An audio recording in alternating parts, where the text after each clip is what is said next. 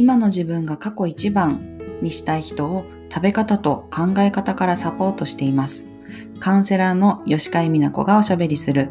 変わらなくていい気づくだけで OK 音声配信です。理想はあるのに現実とのギャップを埋められない時にあなたの視点を変えるヒントになることをお伝えしています。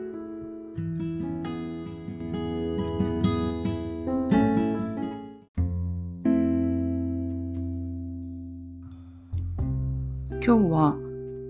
関東地方ではいわゆるお盆と言われてる日なんですけども、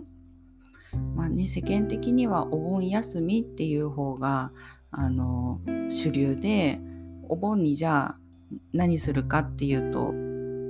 まあ、きちんとお迎えに行ったり、ね、飾ったりあとはお仏壇のねお掃除されたりっていう方も綺麗にね飾り付けされたりっていう方もいらっしゃいますけどもうちはね特別そういうことそんなにしてないんですけどもあの先日ですねちょっと思い出すことがあったので今日はねご先祖様のお話したいなと思います。あの先日何があったかっていうとですねセルフワークができるように誘導してくれるっていうオンライン上のまあ、ワークショップっていうんですかね研修の一部であったんですけどもその時に自分の両親とその両親のさらに両親にあたる、えー、計6人ですよね。6人をイメージしてその中でなんか今日この人が気になるなってでその人があのご存命でも亡くなられている方でも一人をねこうピックアップして自分との関係性を見直していくというかその人との間に自分がうんまあ、もちろん目に見えないものですけどどういったこうただのねこう肉親とかそういうことではなくてどういう関係性だったのかなっていうのをこう知っていくっていうセルフワーク誘導してもらってのセルフワークが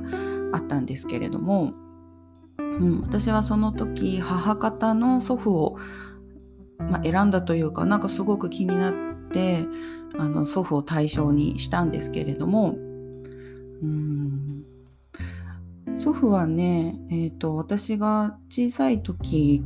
から仕事が休みの日は何だろう羽田空港に飛行機をね店に連れて行ってくれたりとかあとはよく、まあ、もちろんお正月とか年末とかこう断るごとに祖父母の家に行ったり、まあ、どこかねあの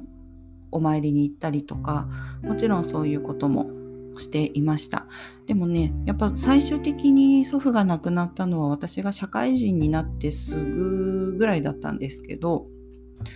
うんそのセルフワークをやっていた時に一番ね一番私が感じたのはあ私って祖父のことをこんなに知らないんだなって思ったんですよね。うん、なんとなく母から聞いている祖父のちっちゃい時の話とかあとは、まあ、学学生の頃って言ったって戦争中ですよ。うん、でそういうね学校に入ってたのでどんなだったかとか、まあ、大人になってからどんな仕事してたかとかあとはそうですねこういう趣味があったんだよねとかっていうのはあの生前も亡くなってからも、まあ、何かのタイミングで聞くことはあったんですけれどでもそれってあくまでも母の目から見た祖父だったりとかあとは家族の中で見せる祖父の顔だったりとかっていうことがほとんどだったんですよね。でも、まあ、それは当然なんですけどあの一人の人のその人生とか、うん、生き生き様とかあとは本人がね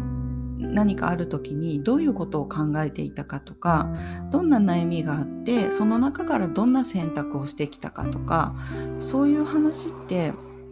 うん、本当にこう知らないなっていうのを感じたんですよ。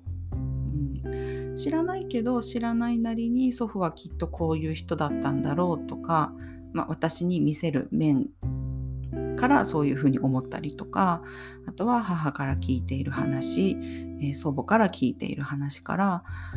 こういう人だったんだろうなっていうことを、まあ、想定じゃないですけど、うん、でもそれが祖父の人生そのものだったり祖父の人そのものだったりするかはまたどうか別なんですよね。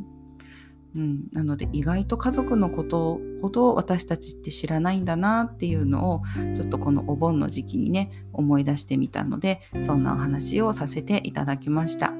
皆さんはご家族のことどれぐらいねこう知り合っているのかっていうのを考える、まあ、亡くなってる方でもまだ一緒にいらっしゃる方でもそういう機会にもお盆っていいのかなって思いました。本日もお聴きいただきありがとうございます。